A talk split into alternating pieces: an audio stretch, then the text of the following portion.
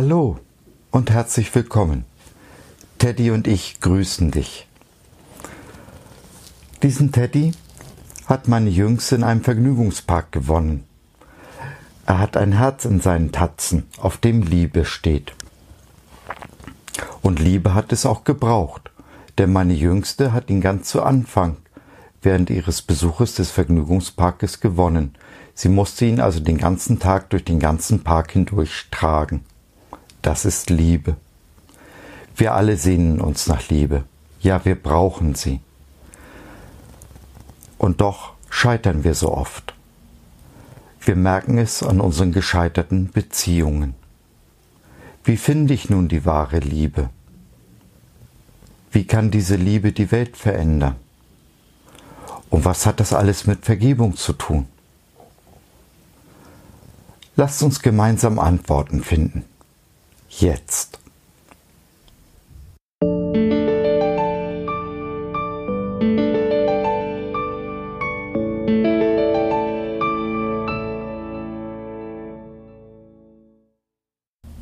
Die ersten 28 Jahre meines Lebens war ich ohne Jesus unterwegs.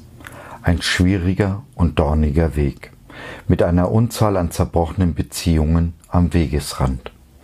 Ich war unfähig, Liebe zu leben, zu geben oder auch zu empfangen. Nachdem ich Christ geworden war, war ich selbstgerecht und damit ungerecht. Kurz, ich lebte unter dem Gesetz. Das Gesetz kennt keine Liebe, es kann nur fordern. Mir erging es ähnlich wie dem Pharisäer Simon, der Jesus zum Essen einlud. Die Bibel berichtet davon in Lukas 7, 36 bis 50. Zu Jesu Zeiten gehörten die Pharisäer zur religiösen Elite. Sie waren sehr auf die Einhaltung des Gesetzes bedacht. Sie achteten genau darauf, dass sich jeder an das Gesetz hielt. Das Gesetz war sehr umfangreich. Es waren mehr als die zehn Gebote. Ja, mehr noch als die 613 Geh- und Verbote, die die Juden im Alten Testament gezählt hatten. Es gab eine Unzahl von zusätzlichen Vorschriften, damit man ja nicht in Versuchung kam, das Gesetz zu übertreten. Man hatte praktisch einen weitläufigen Zaun um das Gesetz gebaut, um jede Übertretung zu verhindern. Ein Beispiel sind die Schabbatgebote. Heißt es doch im Gesetz, man darf am Schabbat keine Arbeit tun. Aber was ist nun Arbeit? So legte man in zusätzlichen Vorschriften ganz genau fest, was Arbeit eigentlich bedeutet.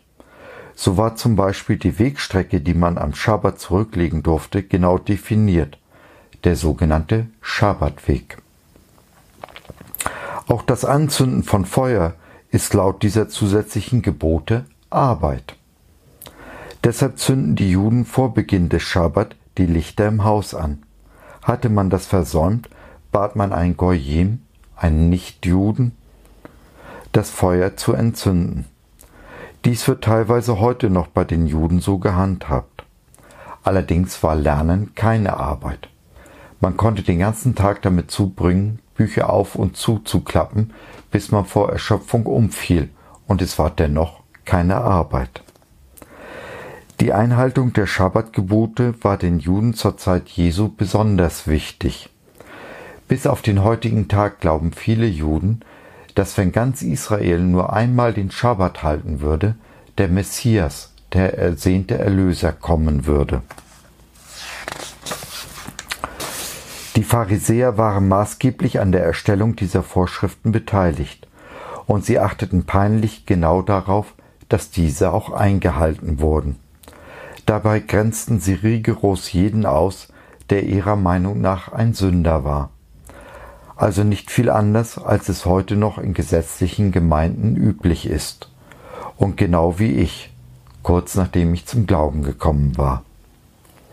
Jesus geriet oft in Konflikt mit der religiösen Elite der Juden, da er Gottes Gesetz ganz anders und radikal neu auslegte. Hauptstreitpunkt waren auch hier die Schabbatgebote, vor allem die Frage, ob man am Schabbat heilen darf. Jesus heilte viele Menschen am Schabbat, was die Pharisäer und Schriftgelehrten gegen ihn aufbrachte. Sie wollten ihn sogar deswegen töten. Zu einem dieser Pharisäer, zu Simon, kommt Jesus nun also als Gast zum Essen. Dabei lässt Simon alle gängigen Höflichkeits- und Begrüßungsformeln außer Acht. Zur damaligen Zeit war dies eine schwere Beleidigung des Gastes. Zunächst scheint Jesus sich nicht weiter daran zu stören und nimmt am Tisch Platz, wobei man zur Zeit Jesu zu Tische lag. Und so konnte eine stadtbekannte Sünderin sich Jesu Füßen nähern. Sie weinte so sehr, dass sie Jesu Füße mit ihren Tränen benetzte und mit ihren Haaren trocknete. Sie hatte eine Flasche mit kostbarem Salböl, salbte damit seine Füße und hörte nicht auf, sie zu küssen. Sie lässt ihm all, sie lässt ihm also all die Ehre zuteil werden, die Simon vermissen ließ. Sie liebt ihren Jesus wirklich sehr. So sehr, dass sie sich weder um Konventionen kümmert, noch um das, was die Anwesenden von ihr denken. Simon und seine Gäste dagegen reagieren selbstgerecht, waren entsetzt. Sie meinen, wenn Jesus ein Prophet wäre, müsste er doch eigentlich wissen, was für eine Frau das ist.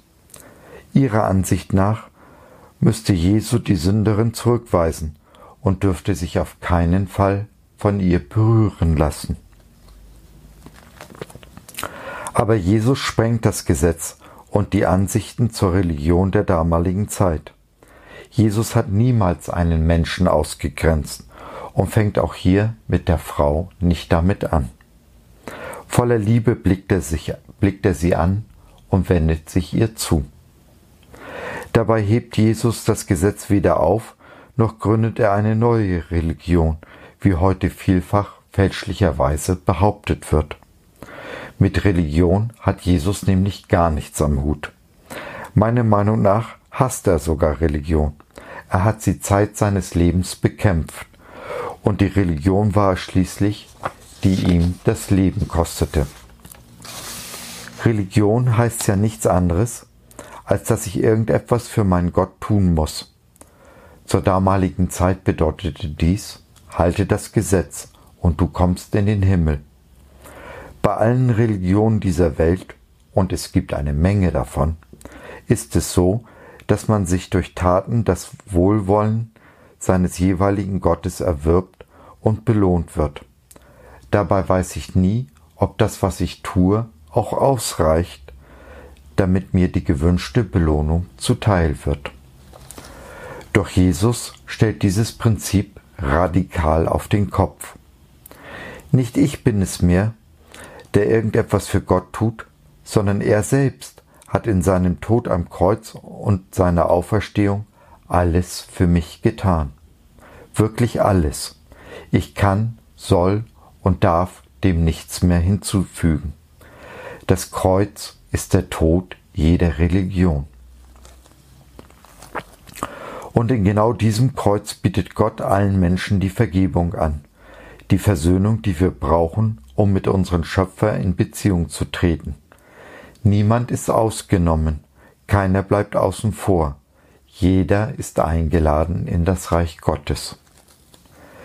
Jesus stellt uns Gott als den liebenden Vater vor, der sich nichts sehnlicher wünscht, als dass wir seine Liebe zu uns mit Liebe zu ihm und zu unserem Nächsten beantworten. Er möchte in Beziehung zu uns treten, in eine Liebesbeziehung, mit Jesus als Bräutigam und uns als seiner Braut. Seit durch Adam aber die Sünde in die Welt kam, sind wir gar nicht mehr in der Lage, wahrhaft zu lieben. Du brauchst dich doch nur ein wenig umzuschauen, um die Lieblosigkeit dieser Welt zu erkennen. Und wahrscheinlich warst du heute sogar selbst jemanden gegenüber lieblos. Mir jedenfalls passiert das jeden Tag, vor allem meiner Ehefrau gegenüber. Nein, aus eigener Kraft können wir weder lieben noch das ganze Gesetz halten, wie es von uns gefordert ist. Beides ist unmöglich, um mit aller Anstrengung unsererseits nicht zu erreichen. Von Rechts wegen wären wir verloren. Aber Gott sei Dank, es gibt einen Ausweg. Das Kreuz zeigt uns den Weg. Jedem, wirklich ausnahmslos jedem Menschen wird von Gott die vollständige Vergebung angeboten, ohne ein Zutun unsererseits. Wir müssen auf diese Liebestat Gottes nur antworten, seine Vergebung auch annehmen. Denn was nützt mir das schönste und teuerste Geschenk, wenn ich es nicht auspacke? Dieses Geschenk ist die Gnade, die reine, unverdiente Gnade, die uns Jesus hier anbietet. Sie erlöst uns vom Gesetz und seinen Zwängen und Forderungen. In der Gnade, in Jesus, sind wir frei. Die Würde, die wir bei Gott haben, ist, dass wir nämlich Antwort geben dürfen. Wir haben die freie Wahl, ob wir sein Liebesangebot annehmen wollen oder nicht. Auf keinen Fall sind wir Marionetten, an denen ein grausamer Gott seine Strippen zieht. Genau hier liegt auch unsere Verantwortung. Entweder nehmen wir die Liebe Gottes an oder ignorieren sie und weisen sie damit zurück. Wir haben die Wahl und unsere Entscheidung beeinflusst unser ganzes Leben, jetzt hier auf Erden wie auch in Ewigkeit. Geben wir eine positive Antwort, erfahren wir die Vergebung und empfangen die Liebe Gottes ganz so wie Jesus es zu Simon mit Blick auf die Sünderin sagt. Wem viel, wem viel vergeben worden ist, der liebt viel. Wem wenig vergeben worden ist, der liebt wenig. Wir empfangen also durch die Vergebung die Liebe Gottes, werden ganz mit ihr angefüllt. Diese Liebe nun, die wir empfangen haben, macht uns fähig, unsererseits zu lieben, diese Liebe weiterzugeben, zunächst an Gott und dann an unseren Nächsten, ja selbst an unseren Feind. Gott ist die Liebe. Diese Liebe ist die größte Kraft im Universum. Sie erhält uns am Leben und ist immer stärker als der größte Hass. Sie überwindet alles und jeden Bösen. Diese Liebe ist es, die unser Leben lebenswert macht, die alle Grenzen sprengt und die die Kraft hat, diese Welt zu verändern. Sie hat es bereits getan und tut es noch heute. Und daran wird sich auch in alle Ewigkeit nichts ändern. Genau diese Liebe ist es, die in dir und durch dich wirkt.